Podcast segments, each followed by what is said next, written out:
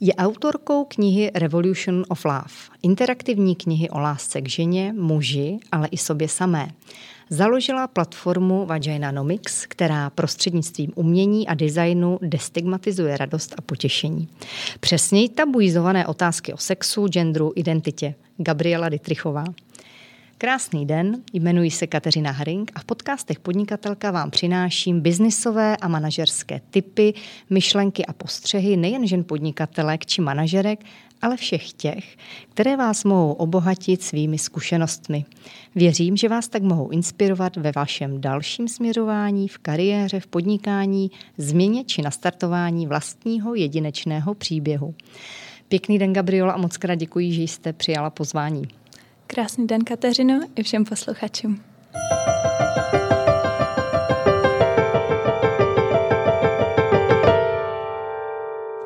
Eh, jaké je, Gáby, vaše manažerské desatero? Jakého úspěchu, kterého jste zatím v životě dosáhla, si ceníte nejvíce?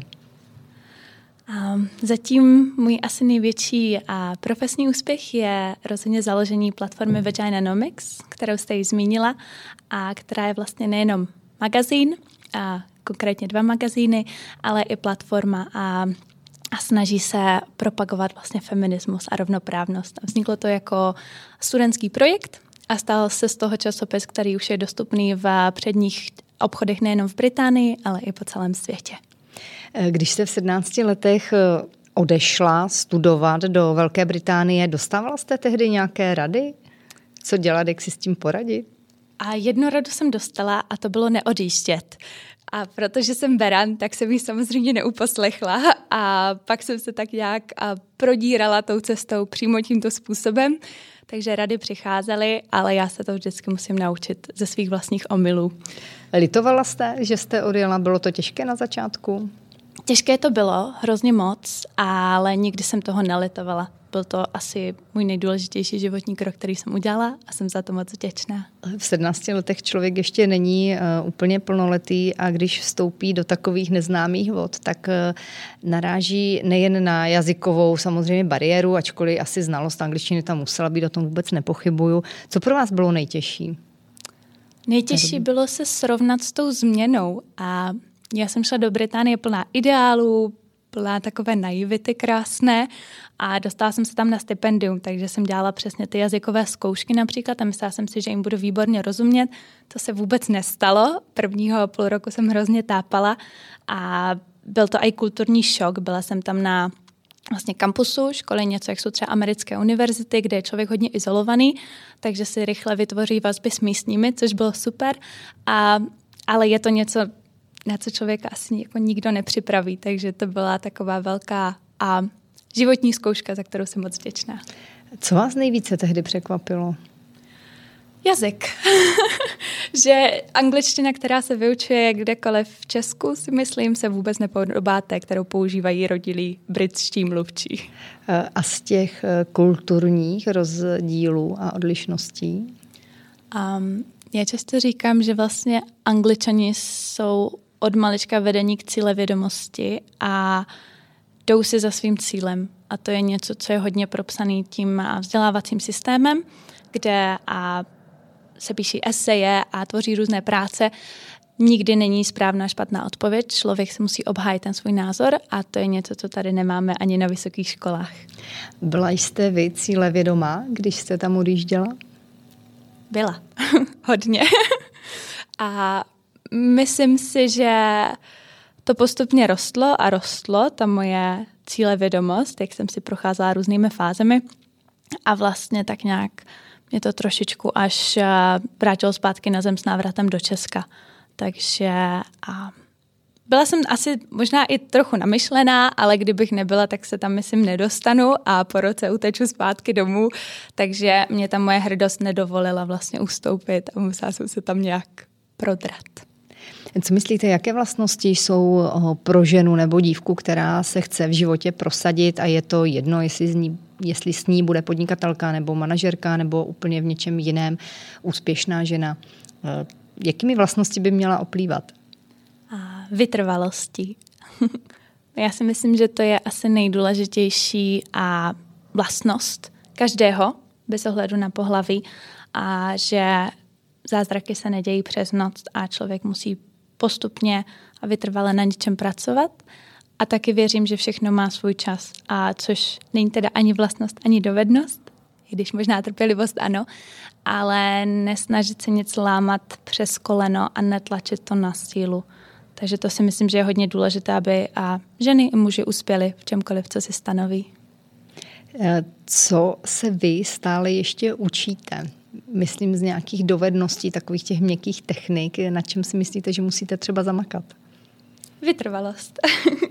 Protože chci mít všechno hned teď a učím se i díky těm lidem kolem sebe, kterým já říkám, má záchranná síť a že člověk nemůže mít všechno hned a je to tak dobře.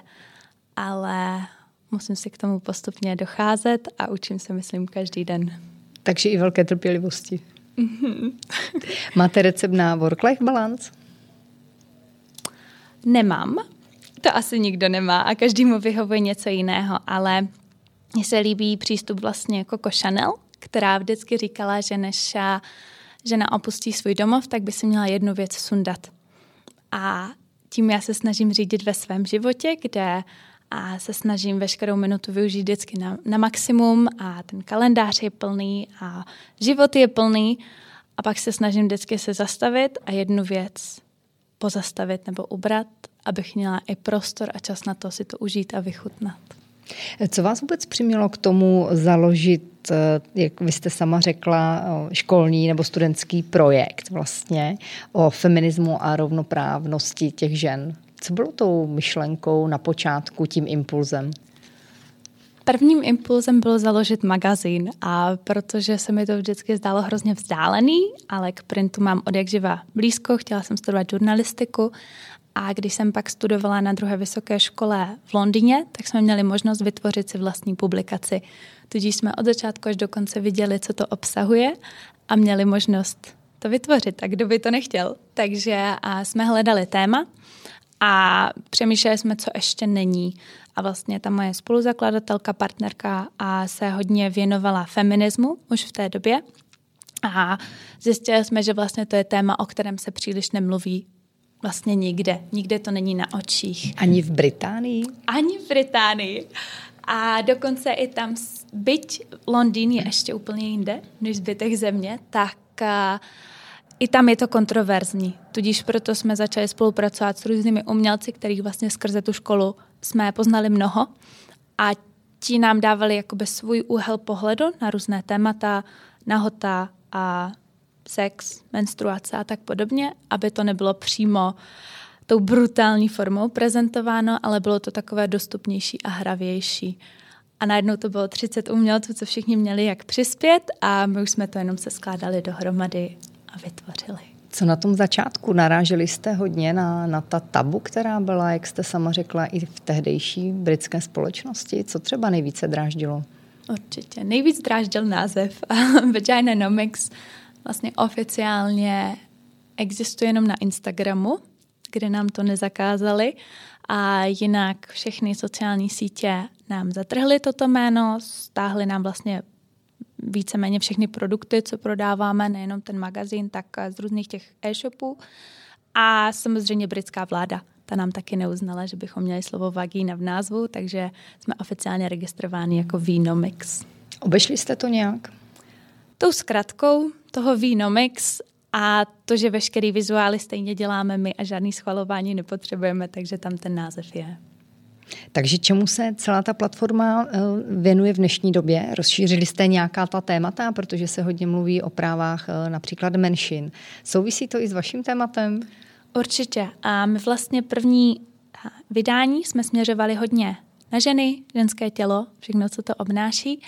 A druhé vydání už se víc bavilo o genderu, tedy a různé orientace, sexuality a role muže, ženy samozřejmě a šli jsme proti stereotypu. Máme tam třeba muže, co tancí pole dance nebo a drag queen, což je taky muž často asociováno se ženami a tak podobně.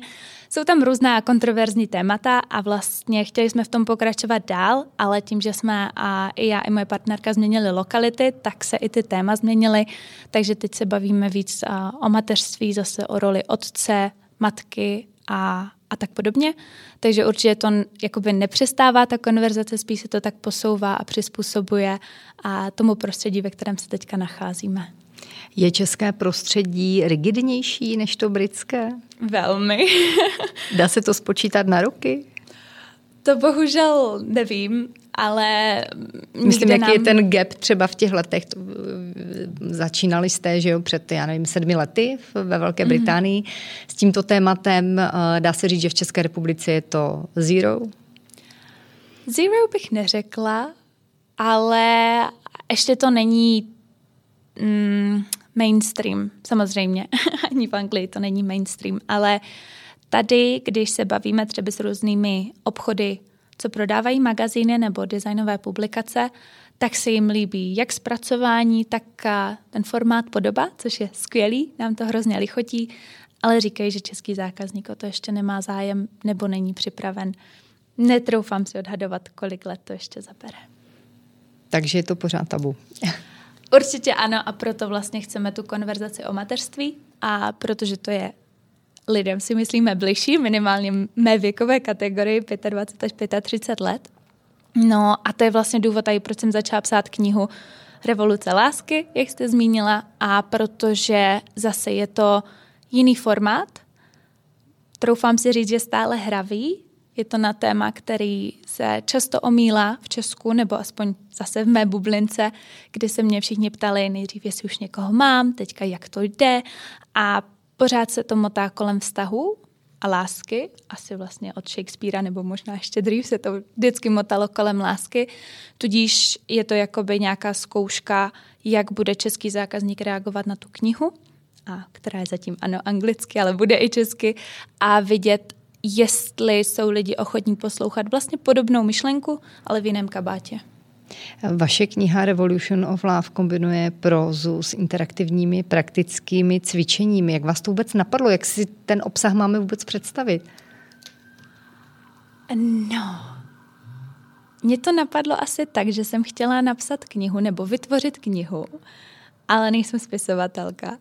Já vlastně už deset let tvořím a svůj blog gabrielde.com a psaní mě baví, ale ne natolik, abych mu věnovala všechno. No a tím, že jsem vystudovala i knižní design, tak uh, mám velmi blízký vztah ke knihám a myslím si, že člověk by s nima měl interagovat, měl je nějak používat, měl uh, have fun with it, užít si je.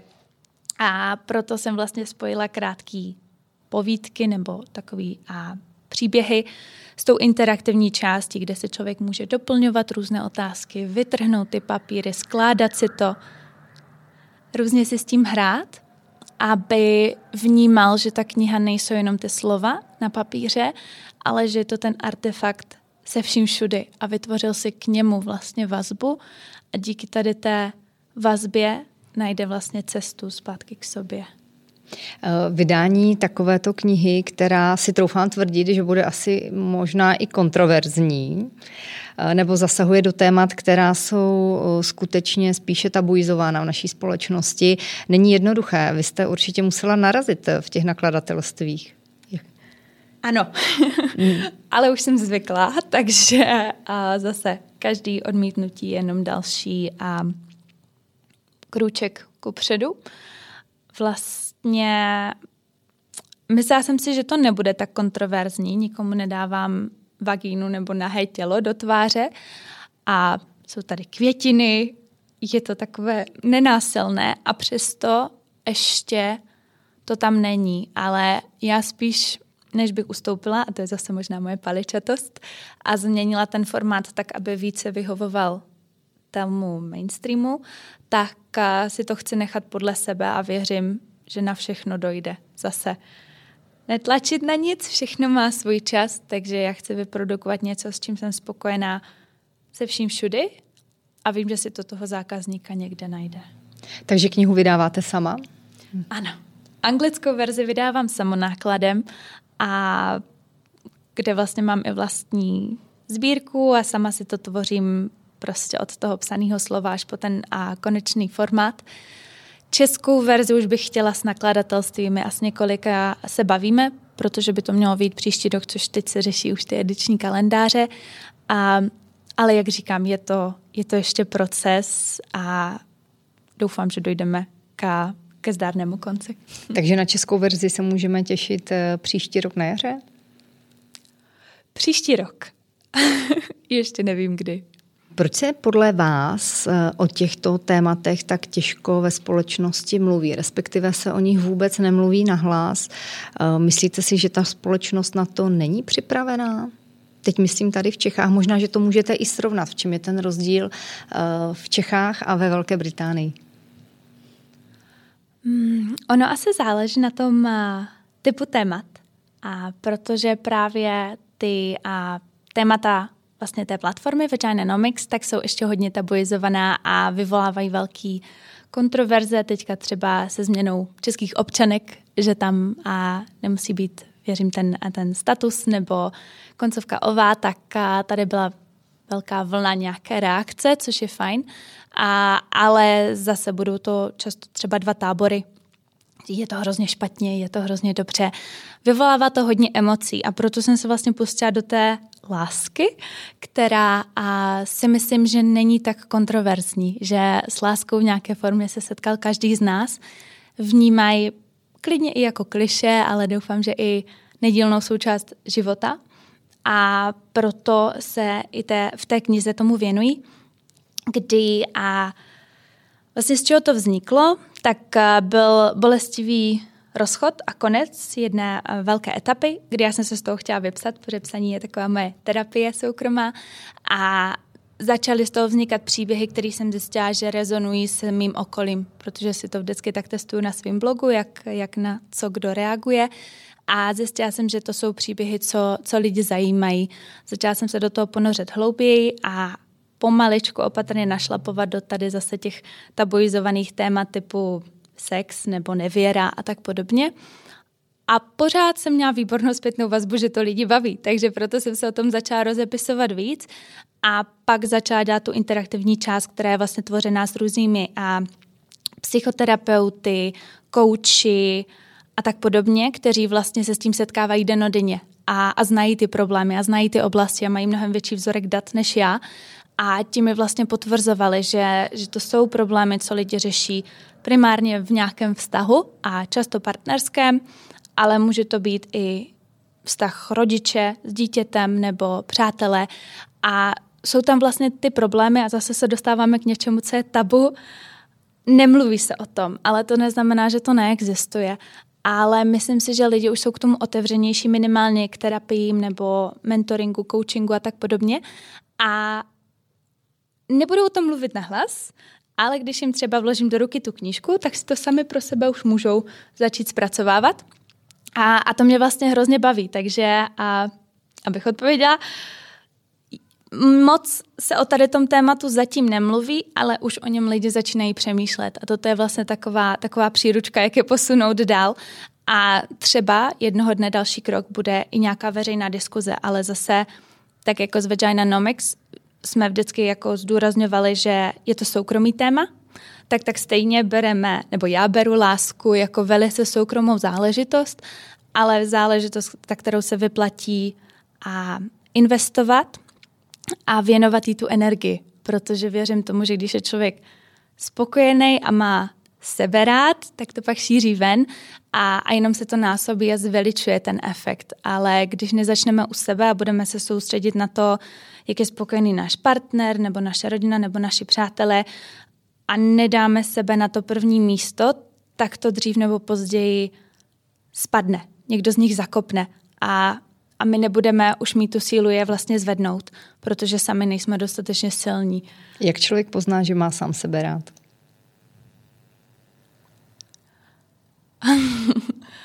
Natolik, aby otázka. mohl pomáhat těm kolem sebe, na kterých mu záleží. Já myslím, že tam ještě předkrok k tomu je umět se na sebe nacítit a napojit, aby se člověk vnímal a zase vytrval a do ničeho se netlačil.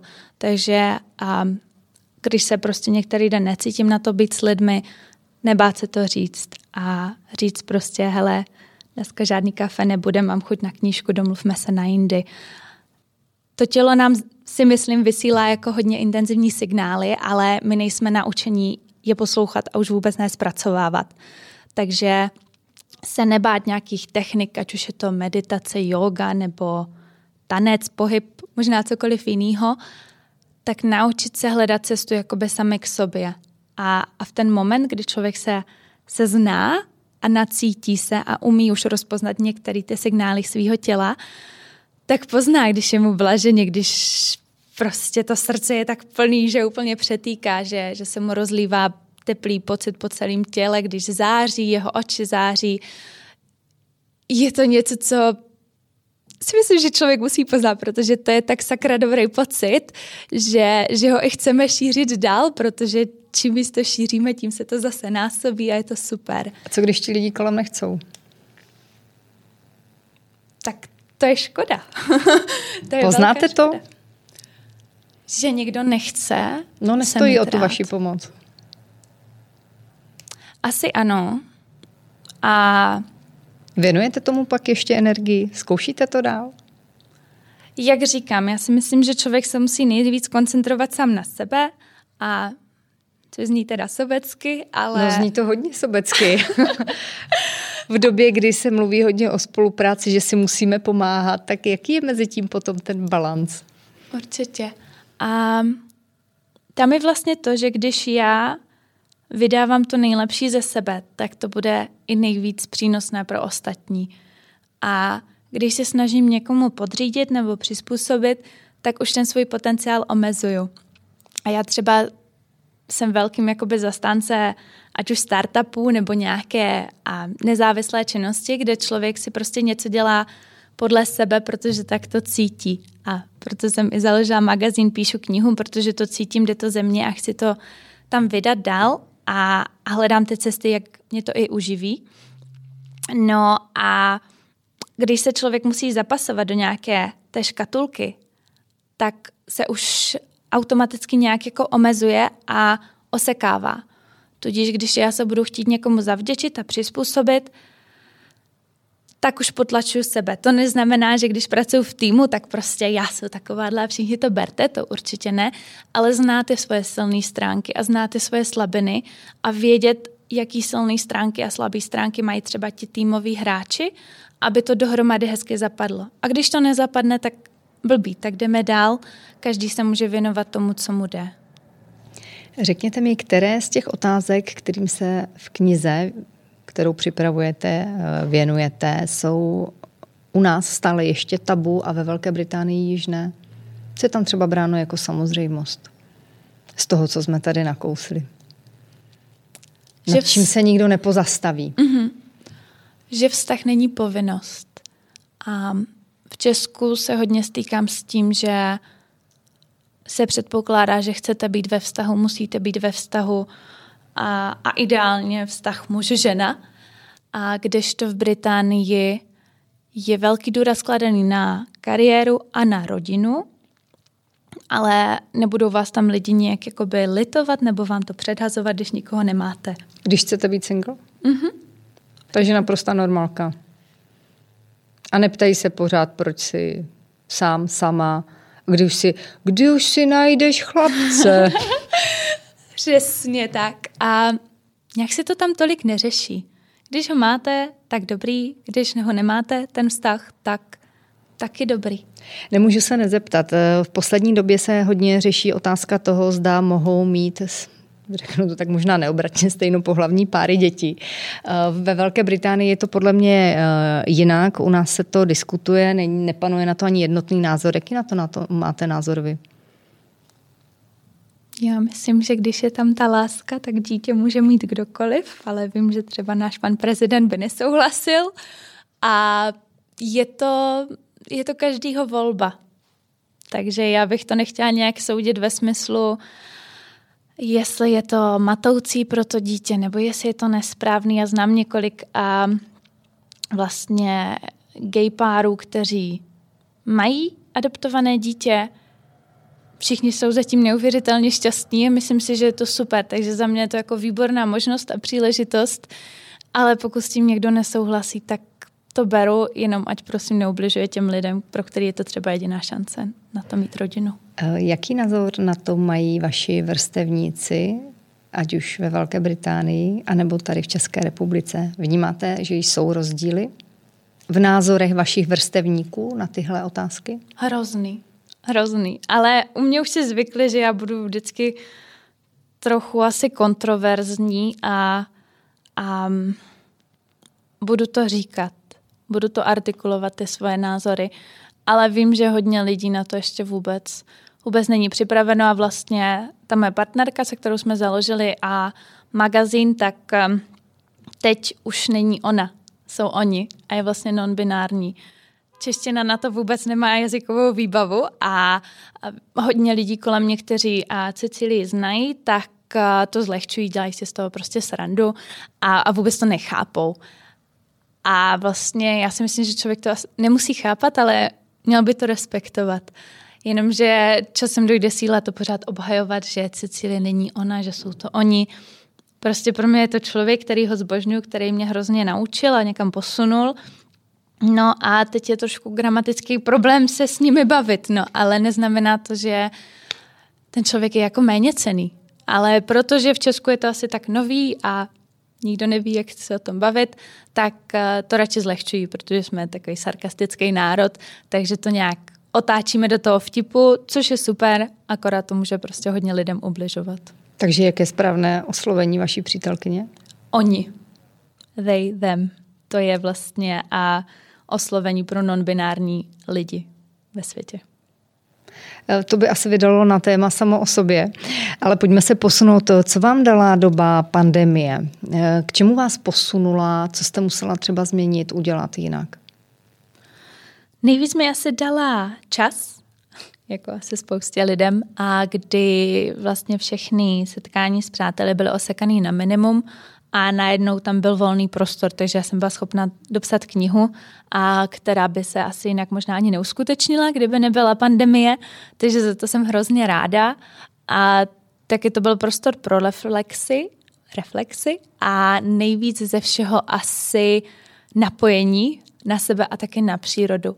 Já vlastně, jak jsem žila v betonové džungli sedm let, tak uh, jsem úplně ztratila jakýkoliv kontakt s přírodou a zapomněla, že existují lesy a pole a zvířata v nich.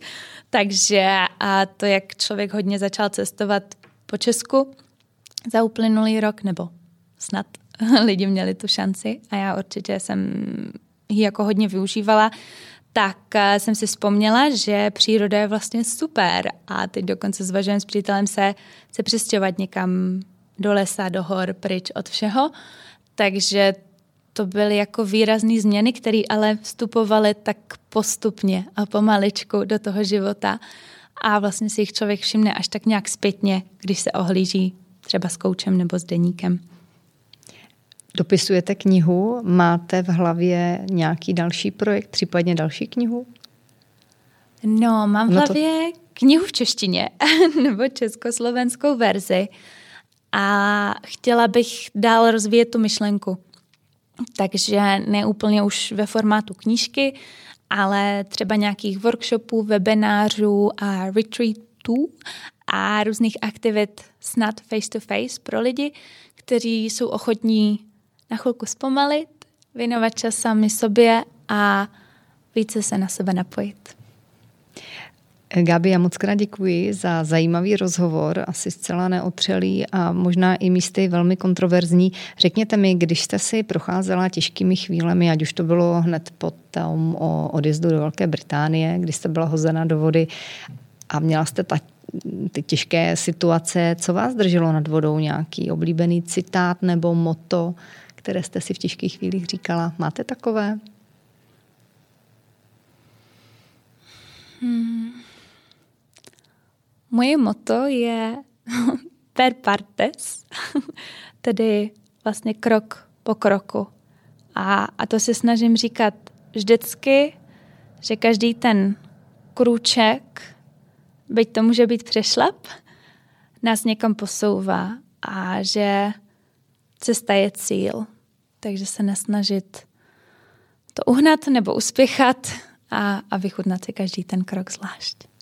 Já vám přeji, ať se vám v těch neprobádaných vodách eh, dobře plave, eh, protože témata, která se snažíte, aby tady rezonovala ve společnosti, nejsou vůbec jednoduchá, tak ať máte dost sil a dost energie a budu se těšit eh, někdy příště, že mě povykládáte o tom, kam jsme se třeba posunuli.